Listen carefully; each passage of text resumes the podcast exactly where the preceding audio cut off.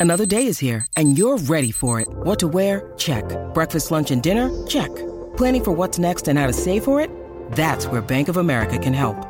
For your financial to-dos, Bank of America has experts ready to help get you closer to your goals. Get started at one of our local financial centers or 24-7 in our mobile banking app. Find a location near you at bankofamerica.com slash talk to us. What would you like the power to do? Mobile banking requires downloading the app and is only available for select devices. Message and data rates may apply. Bank of America and a member FDIC. Fearscape Media Network. Exploring the unknown. One podcast at a time.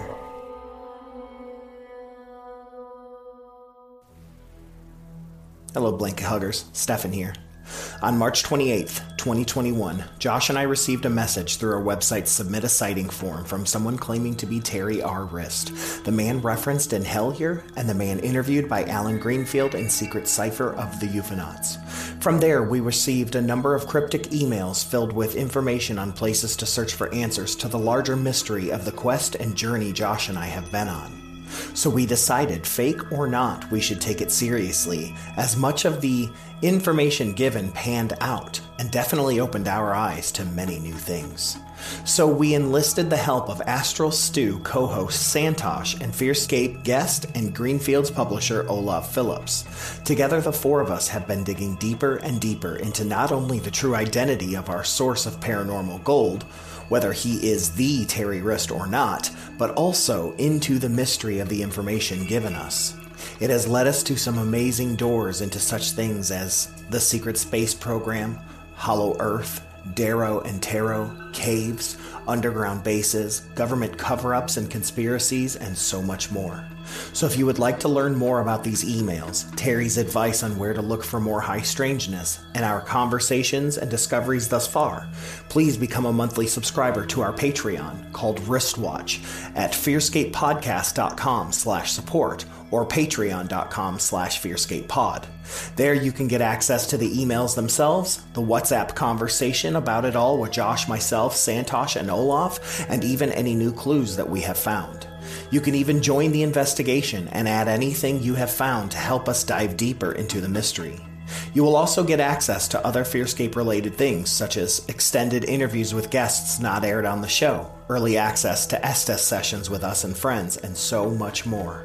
Wristwatch is a Patreon exclusive for our most dedicated fans. Join today and discover why the truth is now.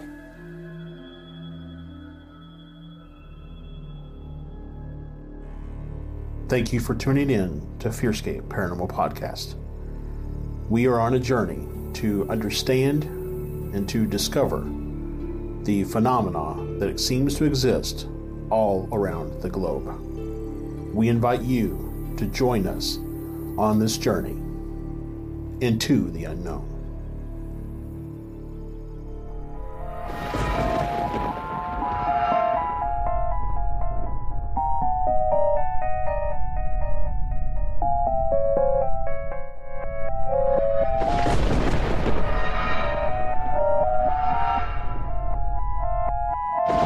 Welcome back, ladies and gentlemen, to another out of this world and then back into this world episode of Fearscape Paranormal Podcast uh, here on the Fearscape Media Network. I am your host, Stefan Gerhardt, and I am joined, as always, by the lovely, bubbly, and uh, Santosh's buddy. Well, he's my buddy too. Josh Rutledge. What's up, Josh? Hey, man, nothing much. Just, you know, hanging out, uh, looking for UFOs. So Looking for looking for UFOs. Yeah, that's a that's a little another. I was like, we gave Santosh another shout out, and there's another one. We wrote an improvise wrote. we made up an improvised song back in the day, me and Santosh with our friend Mike, called UFOs. so it was good. It was all about UFOs. uh, so there's the book, a book that I'm listening to right now, um, uh, written by uh, tonight's topic uh, character. Um, they were, he refers to the genome as the genome. The Gnome. Yeah. So he's like, we're currently underway trying to map the genome. Okay, so is it the author that says it that way, right, or is it the Is it guy the- reading the- it? Yeah, it could be the guy reading it. It's the same guy. So I also have um, uh, the Brainerd book uh, about the center of the Earth, and it's Mhm. the same um, uh, narrator that does that book too, and so yeah, it, it could be him. So because he he mispronounces a bunch of things in the in the and like several several times.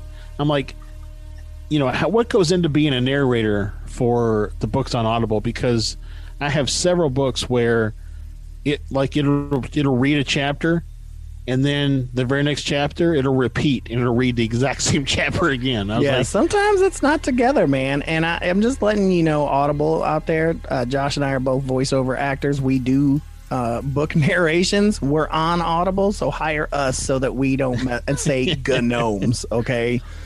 Now I might call a garden gnome for shizzle and gizzle, but that's about it.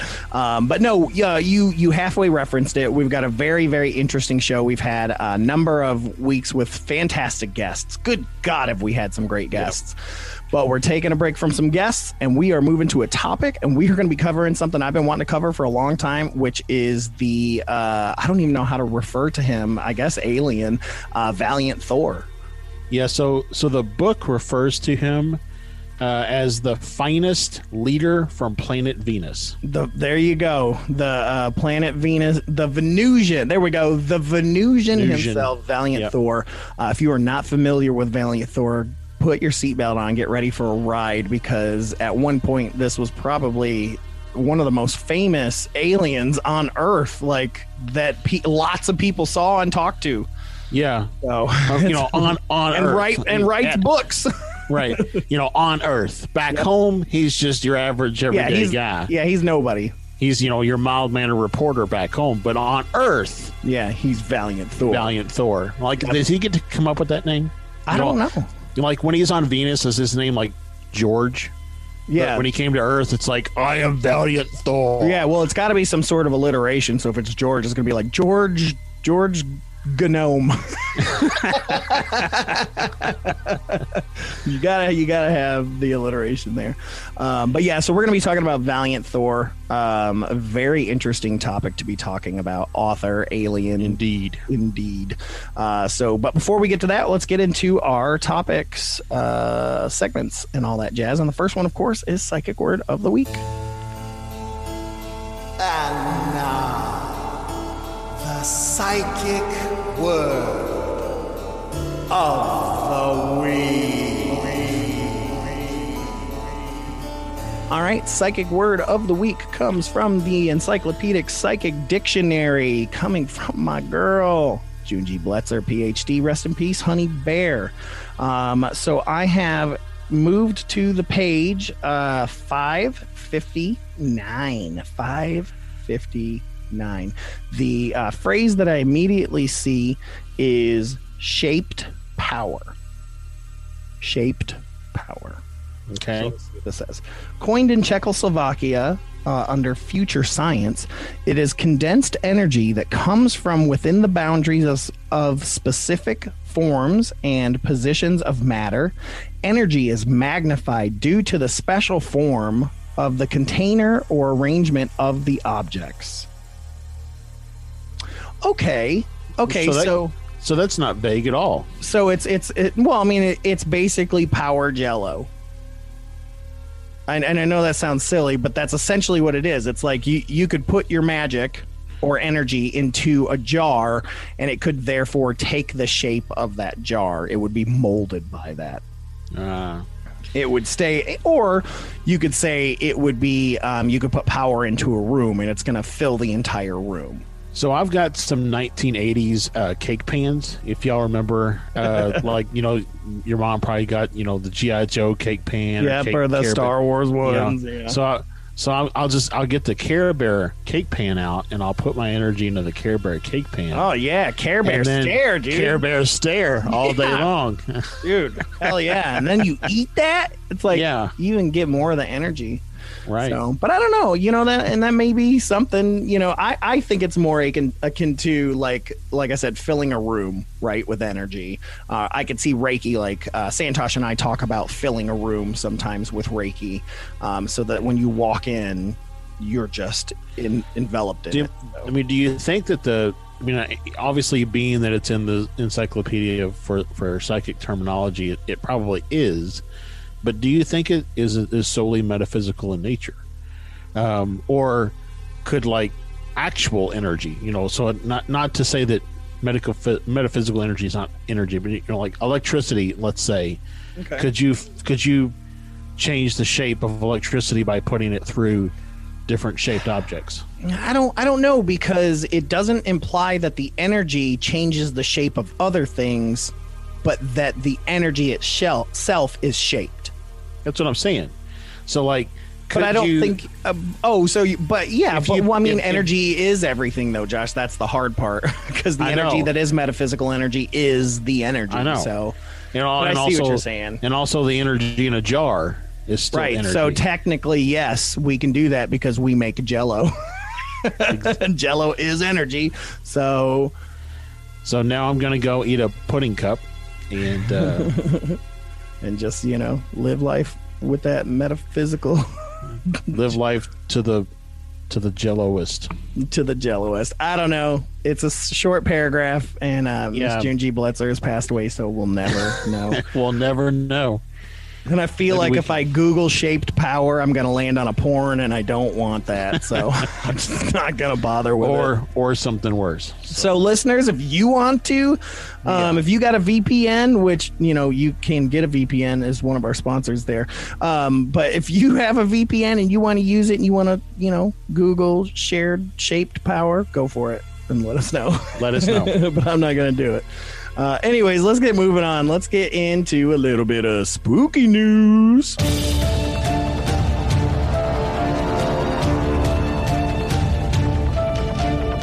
All right, so uh, we're doing spooky news this week because uh, this this article popped up in my um, in my feed, in my email box, like uh, all over the place.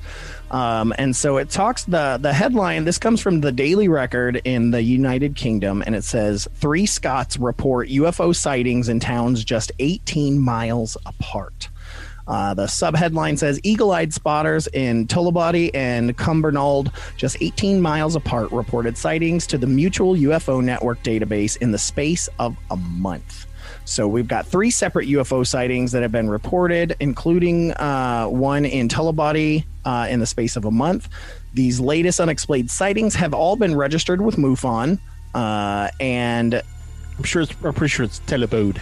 Tele, Telebode. Well, it's T U L L I B O D Y. Ach, Telebode was the location. I'm not doing that again. Um, was the location for a sighting of what is described as a triangular shaped aircraft spotted on the evening of Friday, March 26th.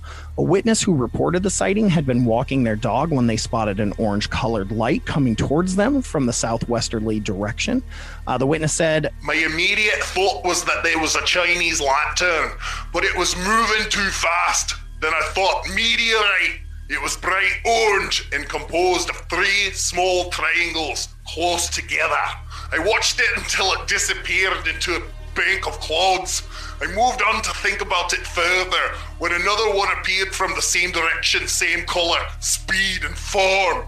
It moved smoothly without noise, no vapor trail, or no blinking lights. The second one is as if it was trying to catch up with the previous, put a spurt on, and gave off a little exhaust of the same color. The puff of the exhaust remained in the same place and left a little orange dot in the sky before it again disappeared into the cloud bank.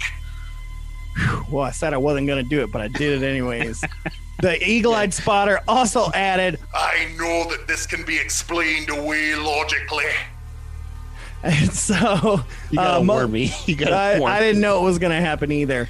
Um, so, but that incident occurred at eight thirty uh, on that night. Reported to MUFON. Uh, they go on again talking about always thinking that they were Chinese lanterns, which you know, of course, we always were. It was like, is that Chinese lantern or is that is that is that that train thing? Is that, that that Musk mm. train? yeah, the Musk. Which, which, yeah, that's also like, don't Google Musk. don't, don't Google no, Musk that's, train. That's either. a '70s porn if I've ever heard one. so coincidentally, mustache, right? You know. So coincidentally, there was another mysterious sighting in the skies just three days earlier, 18 miles away in Cumbernauld. Someone spotted the sighting uh, in the town on Tuesday, March 23rd, shortly after 9 p.m., and also reported it to MUFON. On this occasion, the witness was able to capture video footage of the incident. Uh, in the video, a white flickering light can be seen in the skies. The video footage lasts for more than three minutes. However, the spotter claimed that it remained there for more than two hours. Uh, and then the third sighting occurred also in Cumberland, or excuse me, Cumbernauld. This witness claims to have spotted an object that was moving from the north to the east and then changed direction back north before disappearing. Additionally, two small objects flashed above it. This uh, incident occurred shortly before 9:30 on Wednesday, April 21st, and was reported to MUFON that same day.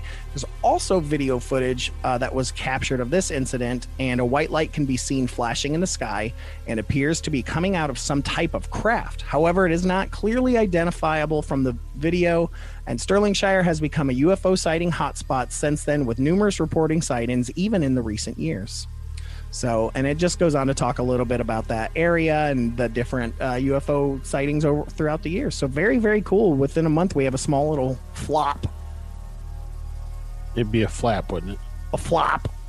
Oh, okay. That uh, This is didn't belong. Here's the, the stretched version. out, the stretched out Flop. area there. Flop. Flop. I can do that all day. so, but very, very interesting. Very cool. I love when you're getting uh, multiple, and it looks like they all saw triangular shaped aircraft, uh, of course, which is the new saucer, in my, my opinion. Yeah. Um, so, It's, you know, we went from cool. we went from Oreos to Doritos. and We're, we're progressing. We, oh man, yep. They had a cool ranch Doritos too, man. These are All those. Um, these are those. Uh, the tortilla chips that are made out of black corn. yeah. Oh man, the I like the blue corn ones. Those are so good. So good. Anyways, now you got me wanting corn chips. Uh, so not a sponsor, generic corn chips. Uh, but anyways, Is that a brand? Generic Yeah, corn is. chips. it is. It is. It is. It's just my. Uh, yeah. Okay. Stop me. Okay. Um, we're gonna go move on to our our final segment here, which is the UAP sighting of the week.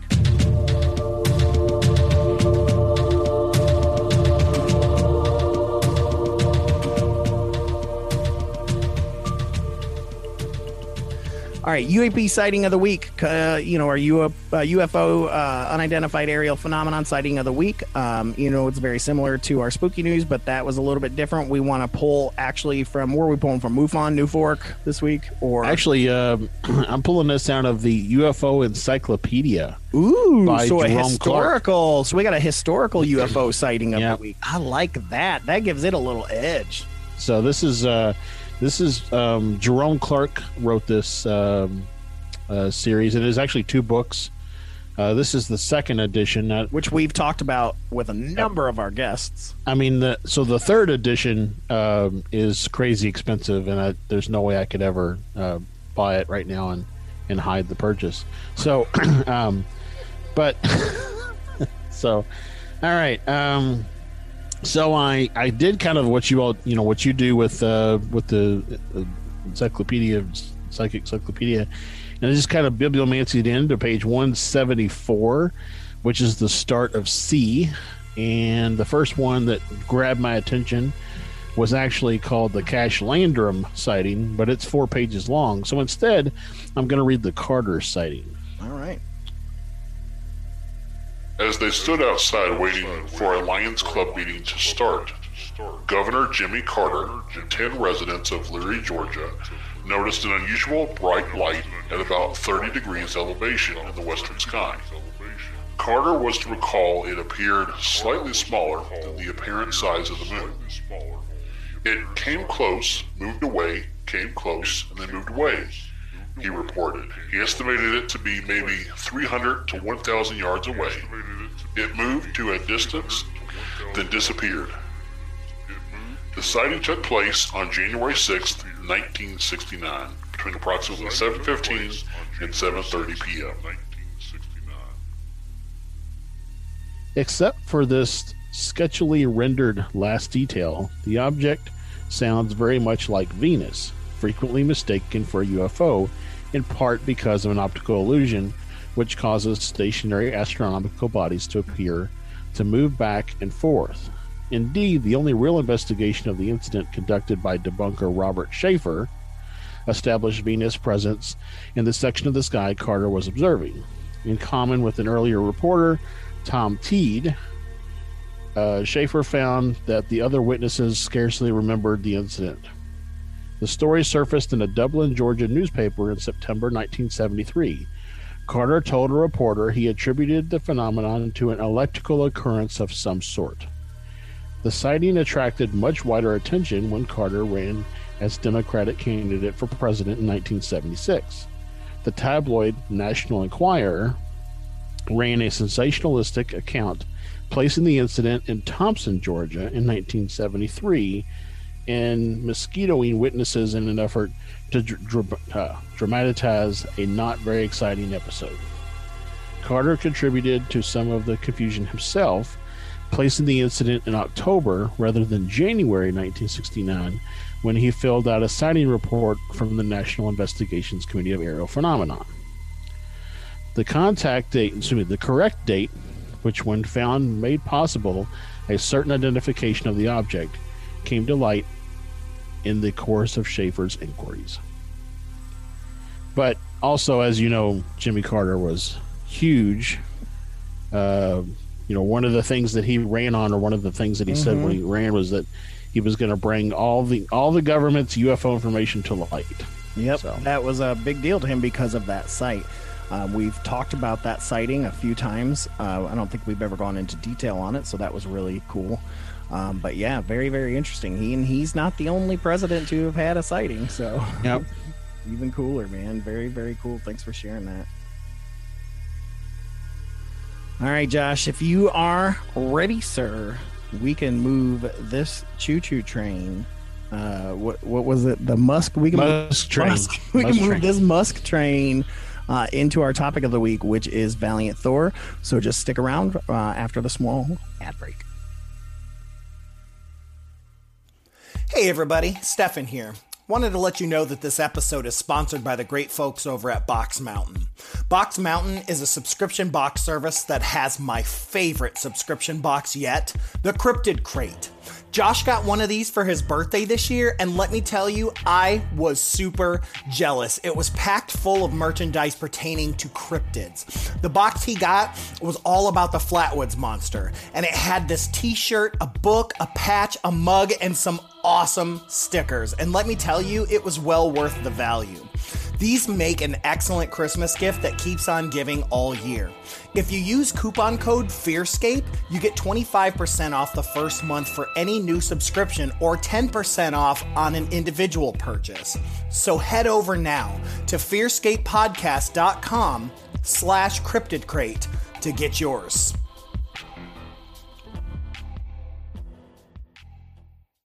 Ghost in the Attic, Spies in the Basement is a paranormal true crime podcast. If you enjoy tales of horror, lore, and the unexplained, murders, mystery, and so much more, tune into our bi weekly podcast. With us, your hosts, Anna Timperley and Lindsay Behe, through the Fearscape Media Podcast Network. Available on Apple, Stitcher, Spotify, and wherever else you may listen to your podcasts.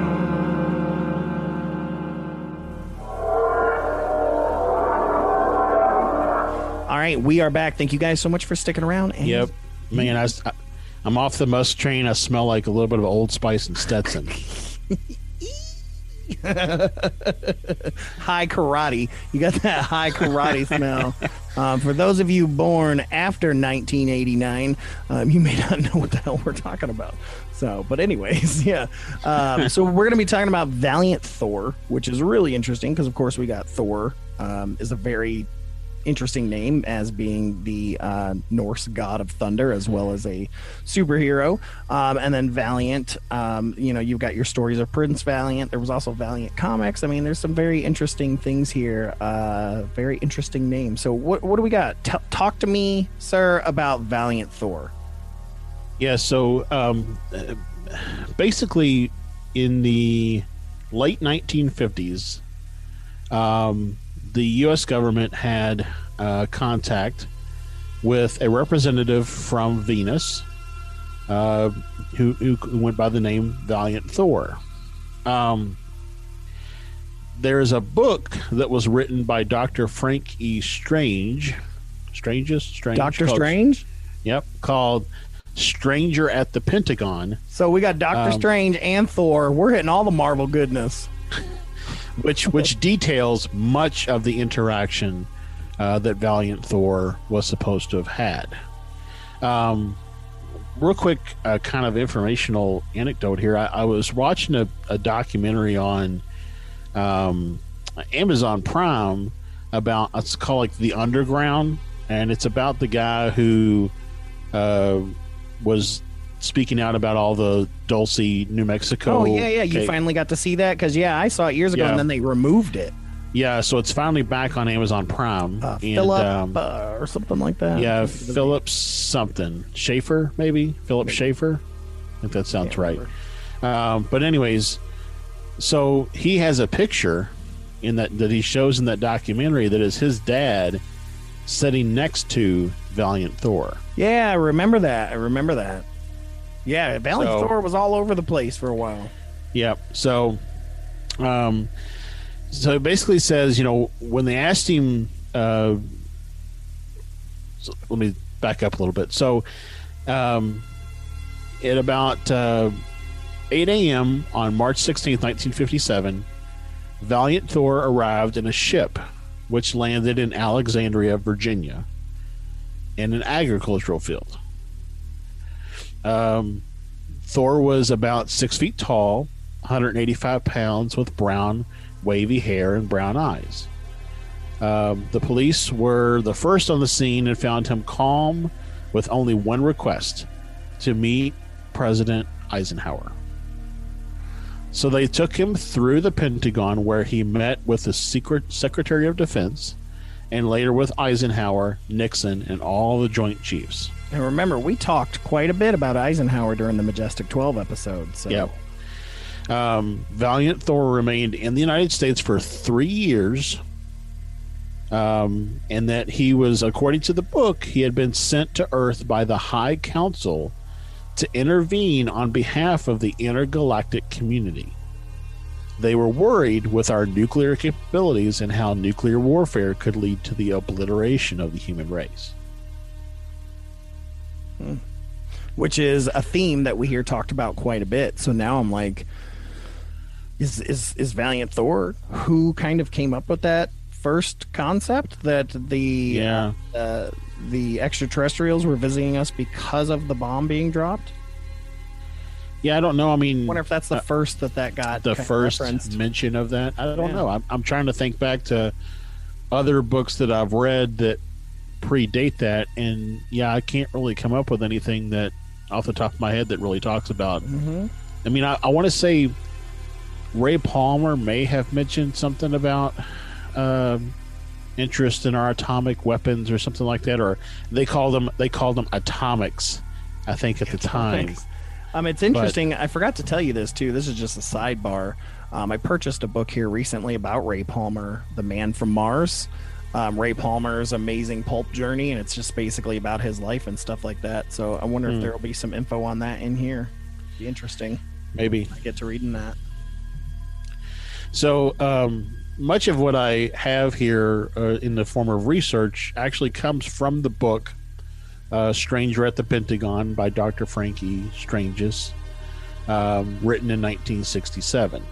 So, um, most of this is interaction between uh, Doctor Stranges and Valiant Thor, and then Valiant Thor giving his answers and feedbacks and, and accounts, if you will, to Dr. Frankie Stranges, who then wrote it down.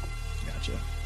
So, um, when Doctor F- uh, Stranges first uh, met uh, with Valiant Thor, um, he asked him where he was from, and he replied, "I am from from the planet that is called Venus." Um, he asked how many visitors from Venus were presently on Earth, and he said, "There are presently seventy-seven of us walking among you in the United States. We are constantly coming and going." Now, what year was this again? I apologize. So he landed in 57. The book was written in 67.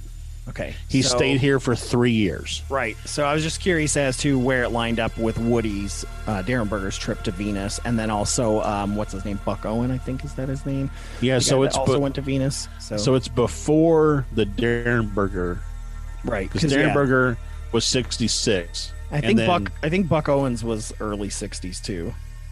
So you know this was, but the, you know, Indrid Cold was from Lanulos, which is not Venus. He just took them to Venus. Yep. Um, but anyways, so um, the first meeting occurred, like I said, on March 16th, 1957, um, and said one of the finest leaders of the planet Venus, operating under the direction of the Central Control, who had been chosen to make contact as well as direct the project, landed his craft and was met by two police officers, weapons drawn. A thought transference quickly convinced them that he meant no harm, and he was ushered into the back seat of their patrol car. After crossing over into D.C., they were met by the Secretary of Defense along with six of his staff members. Soon, police from every conceivable district and agency had joined in, all trying to claim the right to escort him to President Dwight D. Eisenhower. I just want to take a pause here and just note that this is the the hypnotic or thought transference that is mentioned there to mm-hmm. say I mean no harm. The amount of cooperation that is implied in just this one paragraph that makes me think that it was more than just I mean no harm, right? It was more like a you know Jedi mind trick type situation. You'll take me to you'll take me to your leader type situation, you know. Um, Right. because you know here's these two officers that this craft has landed they got their guns drawn and, and they hear in their minds you know i mean you no harm and like oh sure get in the back seat we'll take you to meet our president Come And then- home. and then every police off every police uh, precinct along the way is like oh we got to go I like i just imagine they're all like running in the streets trying to get to to, to help escort valiant thor and and what he must have uh, projected with his mind in order to get that level of cooperation right. And uh, just wanted to recant here real quick. Not Buck Owens. Buck Owens is the dude from uh, Hee Haw. I meant Buck Nelson, um, the author of My Trip to Mars, The Moon, and Venus. So that's who I meant. Not Buck Okay. Owens. um, but I'm trying to look here real quick. 1956 is when his Oh. book was written. So just So- curious. I'm not trying to say there's correlation. I'm just saying it's Venus Yeah. was a hot ticket around Oh, yeah. that, that decade. Well, I can't remember. There was a, uh, there was even a guy.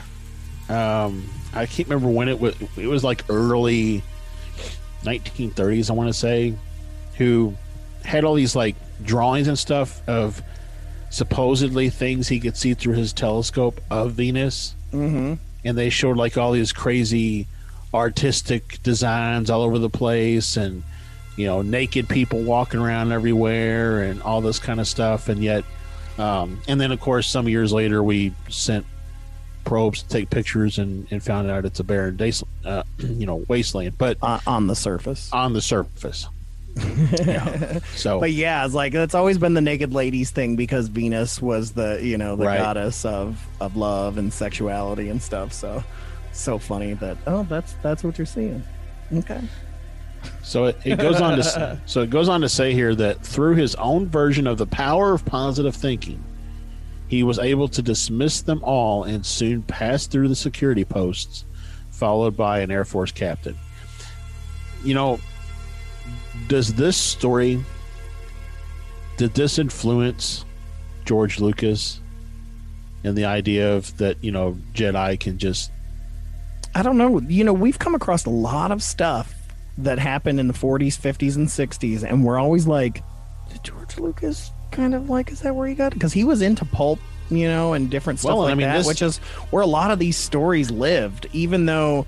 You know, it's the same thing with like the National Enquirer. We always think it's all just made up stories, but no, they were legit looking for uh, uh, as much info as they could. Like they were trying Yeah. to put out, they just didn't question it. Like that was Right. the big thing. But I mean, you know, this book was written in '67. Star Wars came out in what '77. Yeah, 77. So, um, I mean, that's ten years that he could have read this book and adapted what it says here to be to fit within. Anyways, um, if anybody we're listening to happens to know George Lucas, uh, uh, ask him the question: Did he get his influence from? Him, him and I have the same birthday. Is that count? So, um, so his it says here that his presence in the area had thrown everyone into a dilemma.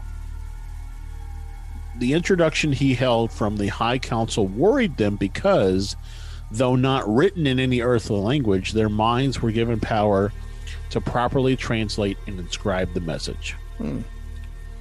Um, a fictitious name is given here of Captain Gould.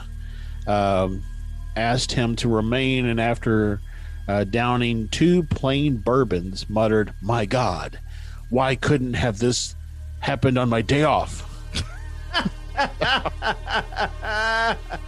That's so dumb. That's so dumb. Ugh, Um, close-minded. Suddenly, the door opened, and six armed guards led valiant Thor to what appeared to be an elevator. It went rapidly to the bottommost level. Maximum security was in place. After transferring to an underground train, they sped towards the White House. Now we know that there there is a train that runs between the Pentagon and Right. the White House. So, um, six officials, six, ar- six armed guards, and three Secret Service men, 663, uh, escorted him into the office of President Eisenhower. Good old Ike. So, from behind the desk, President rose while the Secret Service men remained nervous and uneasy. As he extended his hand to shake that of the president, the Secret Service men drew their revolvers and pointed them at Valiant Thor. Following the nod of the president, they reluctantly lowered their guns. Standing in front of his desk, the president said, Of course, you know we have suspended all rules of protocol. I have a good feeling toward you. Please, sir, what is your name? And where do you come from? Thor replied, I come from the planet your Bible calls the morning and the evening star, Venus. He comes from Satan. that's that's exactly what I thought when I read it. No wonder all these people think that UFOs and aliens Yeah. are just demons. Right. Thanks, Valiant Thor. Can you prove this? The president asked. What do you constitute as proof? Thor replied. He quickly recorded, I don't know. Will you come with me to my ship? Um, Eisenhower replied with, My friend, I cannot come and go as I please. there are others to be considered. There are committees to be consulted and security measures to be adhered to. Please spend some time here with us. Let's gather. Let's get be better acquainted, learn more about one another, and perhaps soon, real soon, we shall see. Bill Clinton would have done it. He'd been like, "Y'all doing the? You got the Venusians? Venusians? I'm I'm there. I'm there. Hey, get that new box of cigars over there. We're going to Venus." All right. Um, so at that very moment, another gentleman rushed into the room. It turned out to be Vice President Richard Nixon. Tricky Dick. He appeared to Thor to be very sharp, quick witted, with um, fixed eyes and an amazing aptitude towards speed and proficiency. My name is Thor, he said as the vice president thrust his hand in hesitation. Without hesitation, you have certainly caused a stir from an out of towner. Uh, the vice president smiled as he continued. Of course, we are not totally convinced of anything just yet, but suffice it to say, we are checking and double checking everything you can do. Um, after assuring them that this planet had been under close scrutiny for hundreds of years before the 1945 bomb blast, and with his special letter still in a slightly quivering hand of the president, he was requested to follow the Secret Service back the way they had come to the Pentagon and into a beautiful furnished, furnished apartment where he could spend the next three years. So they put him up in Watergate, and uh, he was ready to go. So now, is is there, and this may be jumping the gun, but it's like, is there any proof that this happened? Is this uh, documented? Um, So there are pictures that exist that presumably show Nixon and they show Nixon in a man, and that man is being identified as Valiant Thor. Okay. And the man in the pictures, I mean, they are most of them are, are color pictures, but I mean, they're color pictures from you know Yeah, so they were This- colorized. Right. So, I mean, the man fits the description of, you know, tall and brown hair and brown eyes, but, um, you know, I don't know, other than like the books that he's, you know, written and things like that. I mean, I don't know if there's anything that exists, like an audio recording of him or pictures of his craft. I don't Right. think that exists. And, you know, Just well, well, it's like I think he, you know, I think very, I, I think he existed. You know, I mean, like even IMDb like has him uh, listed on here in an Ancient Alien episode. It says listed as self in the Mysterious Nine episode. So it's like they look at him enough to even say that that's a real person. Um, Yeah. they don't list characters, so um, it's just very interesting. But it's like I just wonder, did that meeting happen? You know what I mean? It's like, has anyone tried to do a FOIA, like to try to find info on that that meeting? Was there records kept, things like that? How did Yeah. we get this information that's there? Is that just from Valiant Thor himself, or So I've got a little section here that talks about some photos that were taken. So it says soon after his arrival, together with three members of his crew, he joined a convention in the backyard of, of the home of Mr. Howard Menger, M E N G E R, in High Bridge, New Jersey. The month was April 1957, so about a month after he introduced himself to the president. Uh, a certain group of individuals were interested in UFOs were meeting that day, and Thor and his crew members, Don, Jill, and Tanya. Uh, Don is spelled with two N's, D O N N. Jill's spelled the normal way you would spell it. And Tanya is T A N Y A A. Excuse me, Y I A, excuse me. Um, they had changed into some type of clothing worn by their Earth friends.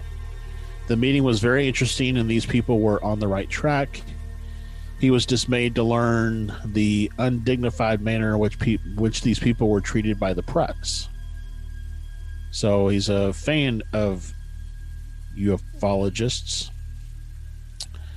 Uh, nevertheless, these people were pursuing their beliefs, and this was good. A curious young photographer, August C. Roberts, snapped several pictures, thinking he was doing so without Thor's knowledge.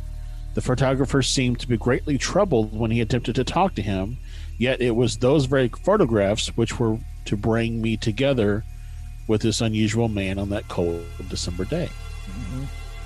So this is me obviously being Doctor Stranges here. yeah, yeah, yeah. It's very, it's all very, very interesting, man. just yeah. Um, so holding the message from the High Council in his hand, um, the president stated that Thor's offer to help the human family would upset the economy of the United States and could plunge her into the abyss of chaos. In brief, he politely told Thor that the people of this planet were not ready to cope with such conditions as would come into existence if the recommendations of this unearthly visitor were put into action. So, again, here's another case of I'm not going to do what is probably in the best interest of everybody in the long run because the American people aren't ready to hear it. Right, standard standard move, you know. But again, it's like there's got to be some documentation somewhere because it's like, you know, we said that the the UFO would landed and cops were there, so they had to have written a report. Um, you know, those are the things that I'm interested in in researching and, and tracking down are, are things like that, you know, because it's it is it's very very interesting. Yeah. I'm looking at these pictures here that do that that showcase um, what is supposed to be uh, Valiant Thor. It's all very Um, it says here that he uh, refused to advise the U.S. government regarding a bomb in the sky, which is now known as the Star Wars system. Oh, interesting. Interesting for sure. So that would have been 40 years later, 50, Yeah. 30, something. But I mean, they started building the the Death Star long before. you know. that was a long time ago in a galaxy far, far away. Yeah. So. Um, so apparently, he also had a miracle garment. Um, it says that in his apartment, he was able to maintain communications with his ship and was kept informed of the growing world tensions. His uniform underwent rigid tests at that time. By today's standards, they would now be obsolete. They attempted to penetrate the material with a diamond drill bit, but it snapped under pressure. Acid rolled off the uniform and burned a hole in the floor. Choo! They fired a high velocity rifle at the uniform, but it failed to pierce it. Um, the report to the president read physical appearance, soft silver, gold, lustrous fabric. Unknown weight, excuse me, unknown. Uh, weight is six ounces. Total, including boots, um, was a close fitting like a tunic, no cuffs, pockets, buttons, zippers, clips, or hooks. Um, RX2, RXT2 tests, indestructible. Hmm. Again, it's like, did we use some of this stuff? Like, is is that where something like you know, like not Kevlar, but whatever they're looking at, um, that's supposed to be better than Kevlar, things like that. You know, makes you wonder. So, you know, and it's it, it would be so hard to just, but if there was a report to the president for the testing of this, you know, uniform, that report should exist Exactly. somewhere for for a FOA, FOIA. But the problem with a FOIA is is that you have to provide exact dates or close to the same dates of when the document was produced. Mm-hmm. And I don't know that this goes into, you know, when they actually tested his, um, when they tested his uniform. So now I guess now I'm going to have to get the, the actual book and read the entire book, but um, but maybe it's in there somewhere. But yeah, um, so they had one more test to uh, to try, um, and they fired a laser um, at his suit, and um, the uh, the a bright-eyed colonel is what it says here.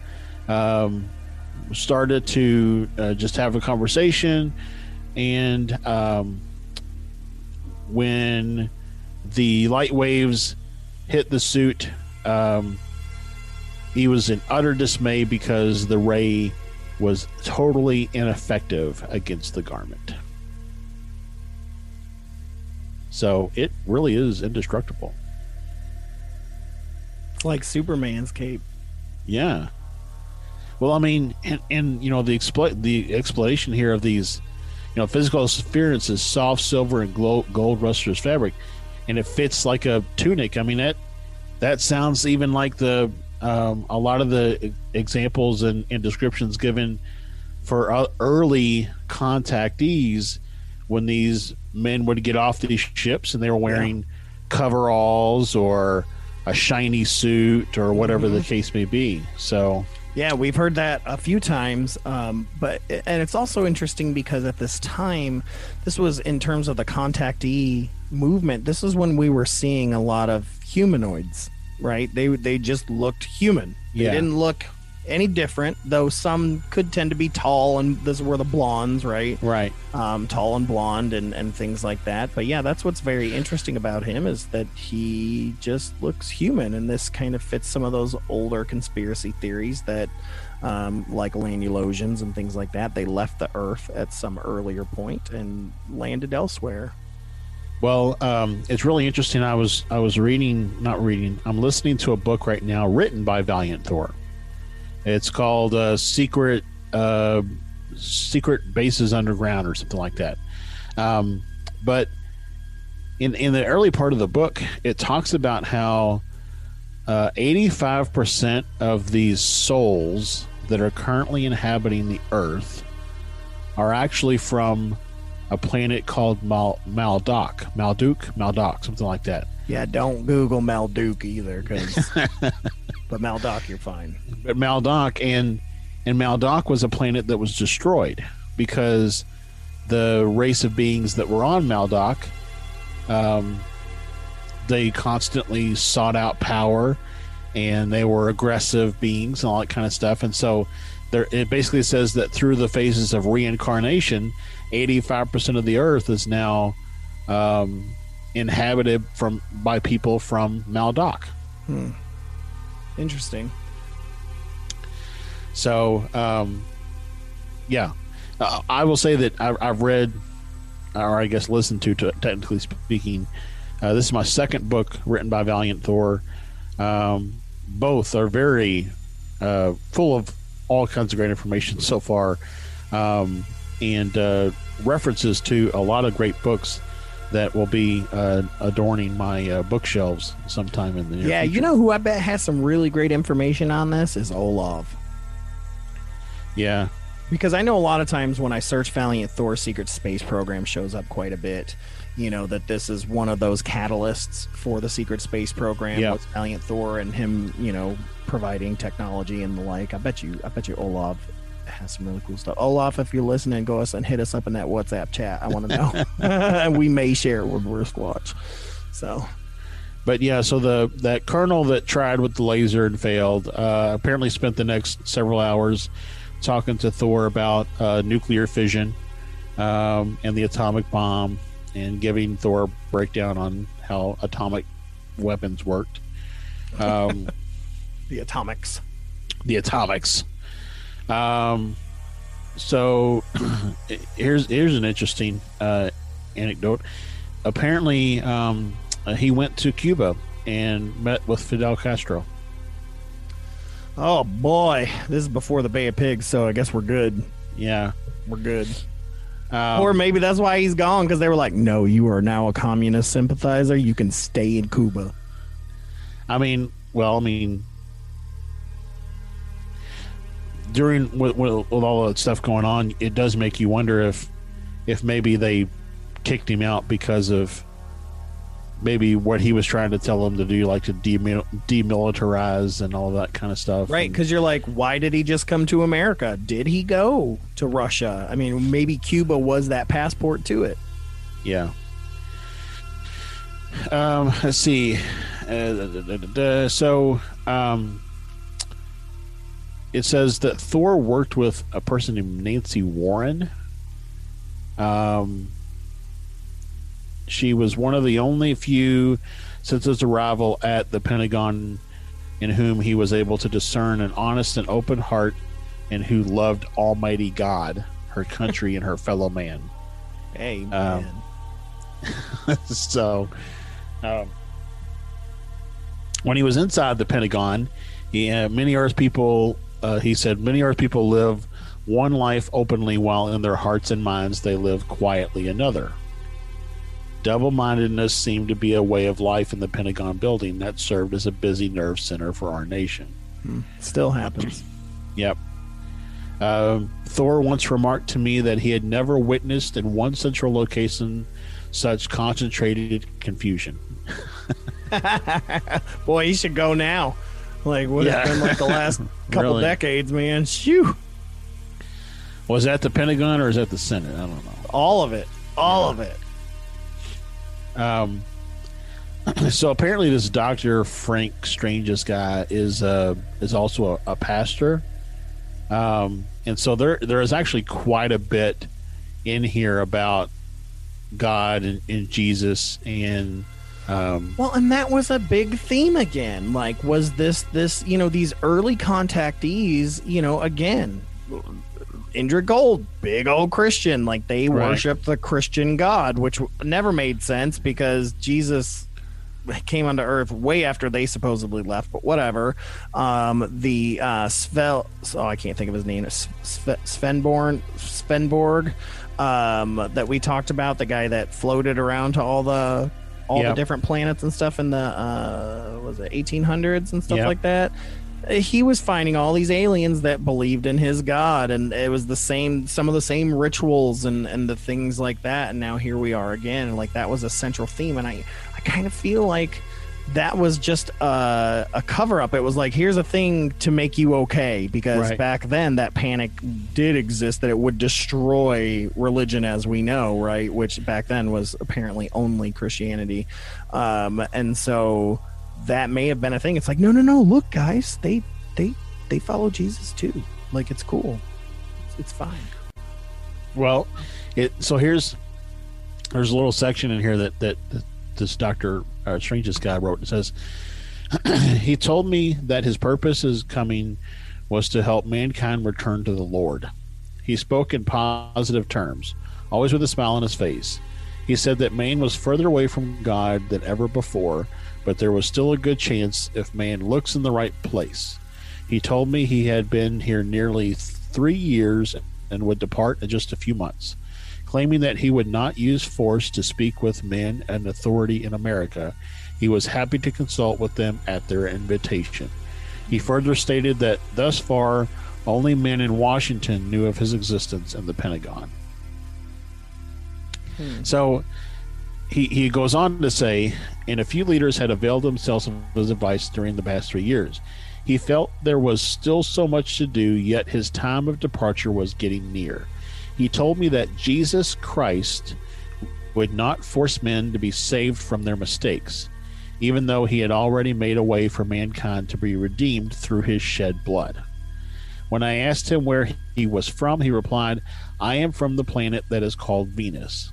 I asked him how many visitors from Venus presently. He said 77 are walking amongst you and constantly coming and going. During the next 30 minutes, he told me about the things about myself that I did not know. I didn't know I had blonde hair. Um, he said later he was able to verify them with his parents and grandparents. Um, Oh, gave me- so that kind of information. Okay, that Yeah. makes a little more sense. I take my joke back. Yeah. He gave me information regarding the gravitational pull of Venus in comparison to Earth. I was informed that the abdominal muscles hold flesh firm against the mild gravitational pull, which is three twentieths less than that of Earth. He gave me information which would be revealed to others over a period of years. He said the only thing that he said that troubled me was his use of the expression when the time is right in response to my question as to whether or not I would see him again. Uh, he also apparently had no fingerprints. Okay. So, yeah, there's that. um, so he goes on to say that we discussed the merits of Jesus Christ, how he gave his life freely so that men could enjoy the benefits of eternal life. I questioned him about the Bible on Venus, and he assured me that a personal, unbroken fellowship with the author did not necessitate the printing of a book. He found it amusing that many theologians attempt to discredit both Jesus Christ and the Bible. The very God many have said is dead continues to lavish them with all these good things. Perhaps they will, in time, permit the spark of divine light to again illuminate their troubled hearts. Hmm. In answer to my question of what he thought of Jesus Christ, he said, I know that Jesus is the Alpha and Omega of yours and everyone else's faith. Hmm. Man, it just it troubles me. you know, Well- once we once we get into the the just theological aspects of it, that's where I just get hesitant. It's, I don't know. Well, and you know, there's a theory that I read somewhere, and I can't remember where, but that Jesus was a Venusian. Yeah, I've, I've heard that as well. I've heard that as well. Um, and so um, and I've also heard that um, th- that that Jesus is a title, um, like Dread Pirate Roberts, like Dread Pirate Roberts. Okay. Yep. And so Terry Wrist. and so you know he just go he just there was several Jesuses sent around the cosmos, all in an effort to enlighten people and in in in heighten their consciousness, so to speak, Sure. in an effort to to to elevate the people of that planet. right. So, um, you know, and when I, you know, if I break this down, this this this line here, I know that Jesus is the Alpha and Omega of yours and everyone else's faith. But that just, to me, says that Jesus is whatever Alpha and Omega, beginning and end, I guess, of the faith. Right. Like, but I don't know. There's a lot of theory, you know, that Jesus was simply just another Buddha. You know that, um, you know uh, that it, it was. It's this interdimensional um, healing deity that has uh, car- incarnated into various forms. Buddha being one, Christ because Yeah. especially because Buddha and Jesus have such similar um, thoughts and and teachings in a lot of ways. So Well, something else that that is in that book that I'm listening to right now that came up was um, there apparently are, uh, which we've talked about them before when we when we talked about the shaver mystery. These um, I can't remember what they're called now. They're basically like a hodgepodge of of body parts. Um, I can't remember what. Do you remember what they're like? They have the the lower part of a goat and the upper part of a man. It's like Oh, the they're chimera? called something specific. Chimera. No, it's called something else. It's called something else. But anyways, um, now it's going to bug me. I want to say I want to say synthetics, but I don't I don't think that's right. But that they basically are constructed, and then they serve as um, a vessel for beings from the astral plane to inhabit. Hmm. And when they're in those vessels, then they can walk around and interact in the physical realm. And so it made me think, you know, in I'm probably going to offend some of our listeners here, but the fact that Jesus really didn't do anything until he was 30 years old, you know, Yeah. I've always I've always questioned if he just lived a normal life as a man and then he was inhabited by something else. Yeah, I've Um, seen that before as well because the childhood stories, even the ones that made the cut for the Bible, still seem out of place, much like they did in the Gospel of Thomas that didn't make it and things like that. You know, like it just seems so weird all of a sudden, you know, he's teaching people at the, the synagogue and things like that. It seems out of place. It doesn't fit with the rest of the adult narrative. And so, yeah, I'm, I'm with you on that. And um, I was thinking again, I was like, was it Synthezoid? Is that what you're thinking? No, but No. but that it, I don't know. I'll, I'll have to go back and read. but but you know, so um, the other thing that I always thought about is is you know, um, was he a practitioner of Reiki? They, there is yeah there's again there's a lot of theory there because a lot of healers that are like that new age kind of uh, era where um, christ is just another deity to call upon and things like that. There's a lot of uh, christian themed reiki because they do believe that that's kind of possibly what christ was using was a more because like we said we know that Usui um, gave us the symbols that he said but he said that there were thousands of them when Right. he discovered Reiki that they had already existed. They were out there, and so maybe yeah, someone like Christ or Buddha that was able to perform these miracles had access to these other symbols. Who knows? For sure. So, moving off of these theologic. um, so um, then they got into a conversation around life on other planets. Um, and Thor's reply was, "There is life on many other planets of which people of Earth know nothing. There are more solar systems for which man is not given credit. There are many beings that have never transgressed the perfect laws." Man does not possess the right to condemn the whole of God's creation because he himself has broken the perfect laws of God through disobedience. A lot of other God stuff here. So, um, Doctor Stranges has asked. I mean, Thor is a god, right? yeah. Um, asked him what he would do if the military prevented him from leaving on the appointed day. He simply said, Frank, do you remember one day after Jesus arose from the dead, he had gone in search of several of his followers? they closed themselves in a locked room, and suddenly they saw Jesus standing in the very midst of them.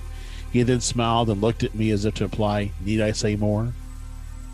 So I guess he can do whatever he wants, is what he was trying to say. yeah, pretty much.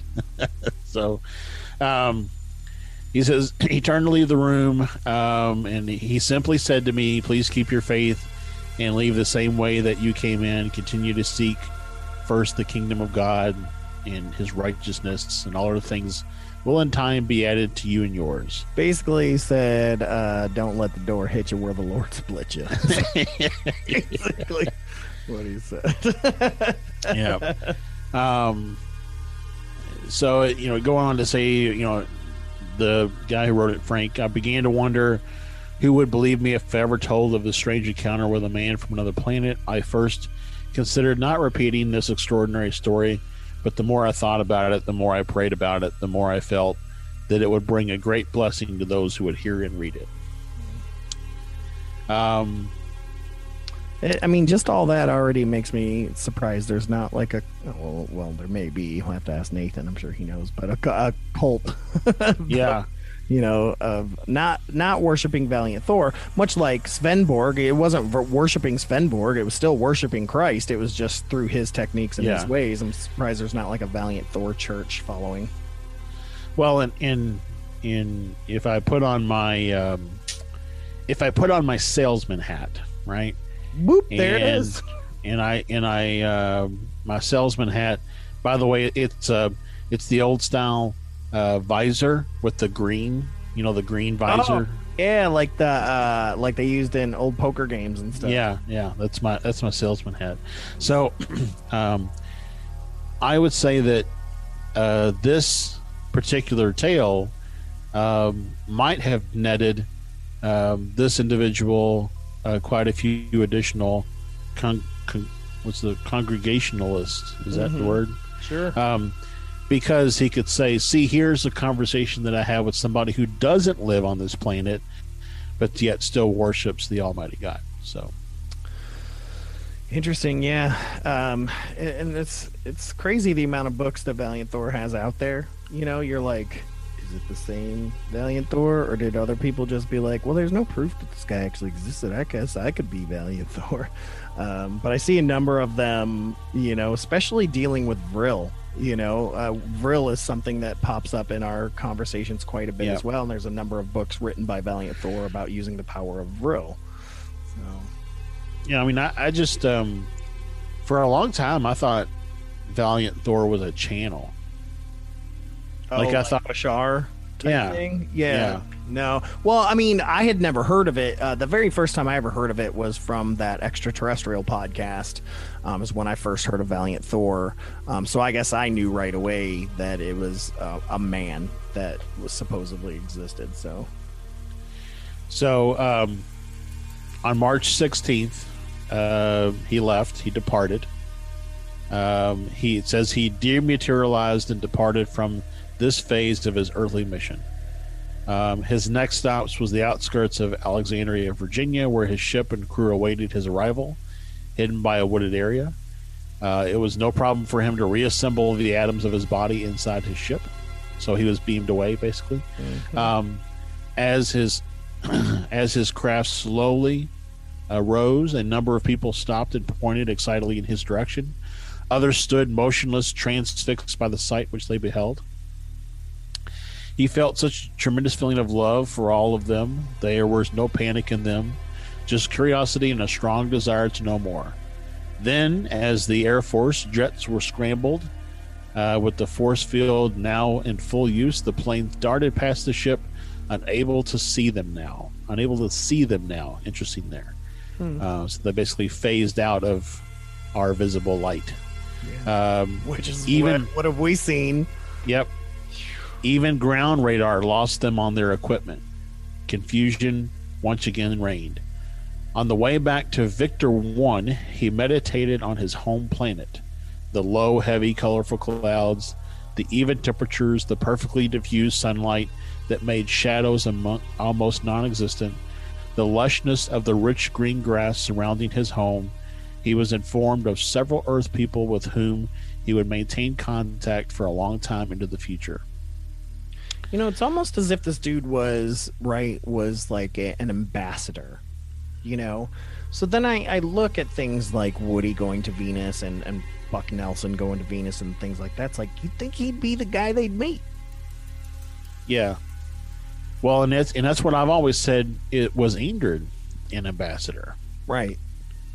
You know, was you know, or, or all these things just, or all these people, let's say, um, were they just sent to meet open-minded individuals Yeah. in hopes that if they can if they can convince enough of them to change their ways, kind of like what Greer's going after, right, with his one Right. meditation thing. Yeah. You know, if you can get one percent of the people to change the way they think, can you change the way the direction of the planet?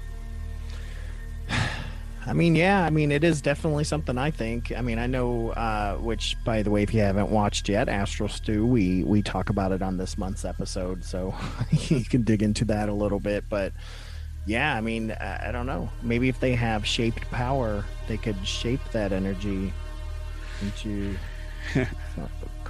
Worst callback ever. I, I was trying to shape that power into a, a, a container. That didn't work. I don't know. Um, but yeah, it's So- interesting. It's like so the the more the more and more I dig into Valiant Thor, the more and more I feel dissuaded against him being here, which is interesting because when I first learned about Valiant Thor, I was like, this dude was here. yeah. Well, and, and what's really interesting in, in one of the pictures uh, that exists of him, he's sitting next to Rear Admiral Richard Byrd, which, Oh, that's interesting. if the name doesn't sound familiar, um, he was the first person to map the both poles. I think I think he did both poles, north and south, and he also uh, is one of the he's also one of the big proponents for Hollow Earth because he claimed to have found an entry point into the Earth. Yep, where he saw many UFOs going in and Yep. out of. Yep. Yep, and that there was this travel system that was able to go from the North to South Pole quickly. Yep. So um, basically, in, in the end, he was sent back to Earth to live amongst the people, to work in, you know, in? Earth. Earth. it just says to labor in Earth enterprises. Yeah, like publishing. We got we Yeah. got it. uh, to help those who encounter possible threat or danger while striving for world peace, to give them advice and guidance, to entrust with superior knowledge those who have proven themselves to divulge the essence of their mission to the collective national leaders of Earth, only when the time is right. I don't know. Maybe it's now because I'm already thinking. I'm like, has anyone researched the publishers of his books to fig- to find out who what what info do they have on Right. said Valiant Thor? Like, there's an avenue that I wonder if anyone's dug into yet. Olav, have you?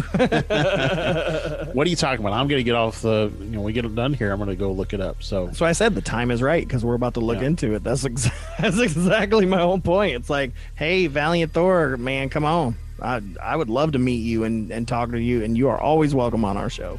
yep. But So yeah, so that's um, other than you know, like you said, he has written quite a few books. Um, like I said, the one I'm reading now is all about uh, secret bases underground. Um, uh, one of the other ones I read was about uh, all the different, um, uh, for lack of a better term, creatures and how to contact them. Uh, all the different alien species and how to contact them. Yep. So it's a very very interesting some of the stuff that he's written uh, and also some of the stuff that he's written is very like i'm in the book that i'm hearing now it harkens back to another book that i read that you found that's like was a from palmer and barker and brainerd it was like uh, creatures and some, something i don't remember it was like I'm looking at it on my thing right now. It says, hold on. Strange creatures from time and space. Yep. So, yeah, um, you know, there's some stuff that was mentioned in that book that's also mentioned in this book. So, anytime I guess that you have corroborating information across uh, different timelines, it, it you know, But yeah, I'd be interested to follow the money trail too. Like, where are the royalties going? Where are the royalties going? what you what you're going to find out is that Indrid Cold and Valiant Thor are the same person. Yeah, they're all the same dude. Buck Owens from Hee Haw. Buck Rogers. Salute! And that's our show, ladies and gentlemen. um, but thank you, Josh, for all that great information on Valiant Thor. Um, like he was saying, Amazon is littered with books on and about Valiant Thor, as well as written by Valiant Thor. There's quite a bit on Kindle as well. Um, so you can check all those out. But uh, Josh, let's go ahead and get start wrapping things up, sir. Thank you again for all that great information. Um, if anybody out there, if you listeners out there, you guys have some uh, more information, some interesting tidbits, feel free to share those on those posts uh, or on the fan group page um, about that because you know we you know. W- we don't read 10,000 Google pages and, and, and, books and things like that. So there may be some really cool stuff that we missed that I'd be interested to hear about. So share your information with us. We'd love to hear it. Wanted to talk quickly again about Wristwatch, our Patreon. Um, you can go to uh, fearscape uh, podcast.com slash support or you can go to patreon.com slash fearscapepod. There you can join wristwatch which is our patreon. We have some members there. We've got some really cool stuff that's only uh, patreon only uh, we are digging into the mystery of Terry Wrist in these uh, very interesting emails, um, as well as all the avenues that it's taken us on. And it's me, you, Olav, and and uh, Santosh. We've been digging into yep. it, and we were we've been in contact with Allen Greenfield and another one of Olav's friends, some of our other friends uh, Penny Royal. I mean, there's just different things. All of the stuff is seemingly starting to come together, and uh, we're continuing on sharing our mystery and our journey with you guys. That is a Patreon only, um, as well as other uh, Fearscape related things. It's not just for wristwatch; it's just a fun right. name to go through that mystery. But yeah, it's like we've got the uh, extended Tyler Strand interviews going to be dropping there soon. So we we recorded a whole nother 30 minutes with Tyler Strand that never made the air. We're going to be airing that. You can only get access to that via uh, Patreon. So again, make sure to go to fearscapepodcast.com slash support. That's the easiest way to go. And of course, all that money that is made through those monthly installments, those help us just create a better show, travel, yep. and all that jazz. Much like I said last time, we've got the birthday fundraiser going on. We're trying to put together this incredible um, pilot TV show uh, with Santosh, Josh, and myself. Um, you can find that on the Fearscape uh, media and Fearscape podcast uh, Facebook pages. There should be a link there. It's a Facebook uh, fundraiser there. We're trying to raise some money for that. So if you want to donate that way instead of becoming a monthly uh, supporter, you can do it that way. There's all kinds of great ways that you can support us, or hell, just hit us up at PayPal. You know what I mean? Fearscape Podcast at gmail.com. Um, but I'm done off my money box. But I just wanted to mention that because wristwatch, some really cool things have been happening as usual, and we want to share that stuff with you. Of course, make sure you're checking in our YouTube page to check out Astral Stew. Really crazy episode this month talking about uh, Beans, Mothman, and Dr. Stephen Greer. So yeah. you don't want to miss that. Um, it's such a pleasure for us to be able to record with Santosh every month for such a fun YouTube show. Um, but we're going to get out of here. But before we do, Josh, I wanted to get into a listener story. We haven't had one in a few weeks, um, but we've got one here that I wanted to uh, go over. Give me a second here. Here it is. Uh, this comes from a woman named Brenda from Texas, and she actually sent us in a listener story about the black eyed children. So, um, you know, we did an episode on that ages ago, um, but there are still new black eyed children sightings all the time. It's one of our hottest episodes because it's. it's crazy how yep. people seeing us, but this is Brenda's story. When I was living in Plainview, Texas, I had two encounters with black eyed children. One was standing along the side of the road alone in the middle of a freak snowstorm. I pulled up beside him and rolled the window down and I talked to him. He looked at me and had the most disturbing eyes. They were solid black. He asked me if I could take him to the trailer park I lived in, and I told him no. Mm-mm. And I left as quickly as I could. Then my second encounter was at the mobile home I was living in. I was leaving to head to work not shortly after, and this kid, about four to six years of age, just started tapping on my window. It asked me if I was his mommy. no, I told him to go away. I'm busy. Wrong mistake, buddy, because that night I got caught in a severe blizzard. And guess who shows up again? But that little boy. And tells me that if you're not my mommy, you're gonna die. Sure enough, I look up and there's a semi coming straight for me. They, these kids, I'm telling you, they have extremely soulless eyes. And whatever you do, Do not encourage them or allow them to join you in your home or travels. It's extremely dangerous. But when they warn you, you keep your eyes open. Wow. Keep your black guys open, I guess. It's frightening. Yeah, it's. I mean, it's like because you don't want to Yeah. let them in because there's danger there, but you don't want to not let them in either because then there's danger there. So it's just Well, man. And also, it's you know they're kids. I mean, it's hard to turn a blind eye to kids, especially in a snowstorm. Snowstorm, It's like good yeah. on her for. Uh, I'm- I mean, I'm saying this as someone who's a big believer in black-eyed children. I'm not saying leave children on the side of the road, y'all, but I'm just saying good on you for knowing what you were seeing and getting out of there because you may not have gotten out of the way of that semi. If you had Yeah. taken that extra moment to let that kid in that car, that could have been all the time that was needed for that semi to slam into you. Yeah. Well, and I mean, you know, what are the people that do let them in the car? I know. we like. Do we have never- stories? I mean, is that where some of these unsolved murders take? You Yeah. know that we have no answers. disappearances? Yeah. I don't know. We need to ask the girls from uh, uh, Ghosts in the Attic, Bodies in the Basement. Let's see, because Yeah. I'm sure they'll end up touching on the black eyed children at some point. Because I want to know is there any true crime stuff that correlates with possible Right. black eyed children? That's what I want to know. So, Anna and Lindsay, if you're listening, let me know. Um, I want to be on that episode. That's all I'm saying. but speaking of which, there, of course, you can send your uh, listener stories to us at Fearscape uh, podcast at gmail.com or just anywhere that you can find us. Um, send those stories to us. You can send audio or you can send text. Uh, and make sure you're checking out fearscapemedia.com where all of our host of other podcasts exist. Um, such great podcasts out there. Like I said, Ghosts in the Attic, Bodies in the Basement, one of our newest and best podcasts. It's absolutely phenomenal if you like true crime and the paranormal. Yep. And uh, we have a new app.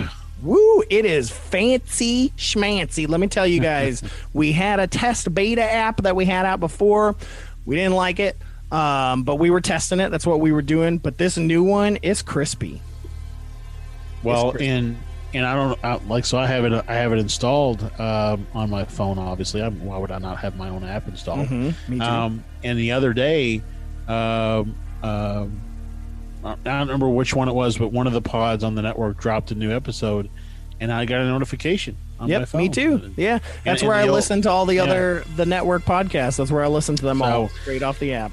So if you want to know, you know what's going on on the network, uh, download the app. It's available in the Play Store right now. It'll be coming for Apple soon, and um, yeah, Yeah, we're, we're it's not like we're working on getting it to Apple. It's just taking time to get onto Apple as it usually does, but it'll be Yep. there soon. And yeah, go to Google Play. It's free download. Have some fun. Listen to everybody's podcast. And there's links to support us. There's links to go to our Redbubble store to get any you know products or things like that. But we love you guys. But um, we're gonna quit hammering today. We're gonna get out of here. Um, we got a lot of stuff to Google that we ain't supposed to be googling. So we're gonna be checking that out. But thank you guys so much for tuning in. We love you guys so so much. Uh, we're gonna get out of here again. Thank you for listening to Fearscape Paranormal Podcast here on the Fearscape Media Network. This has been Stefan, and uh, hey, keep your eyes on the skies. this has been Josh. The truth is now. And remember, folks, hold those blankets extra tight because things tend to get spooky when you're listening to Fearscape. Good night, everybody. Good night. We hope you have enjoyed this guidepost on the road of high strangeness with us. And we thank you, as always, for listening and joining our caravan to the weird and unknown. Please consider supporting us as we continue our journey to find the answers we all seek. FearscapePodcast.com forward slash support.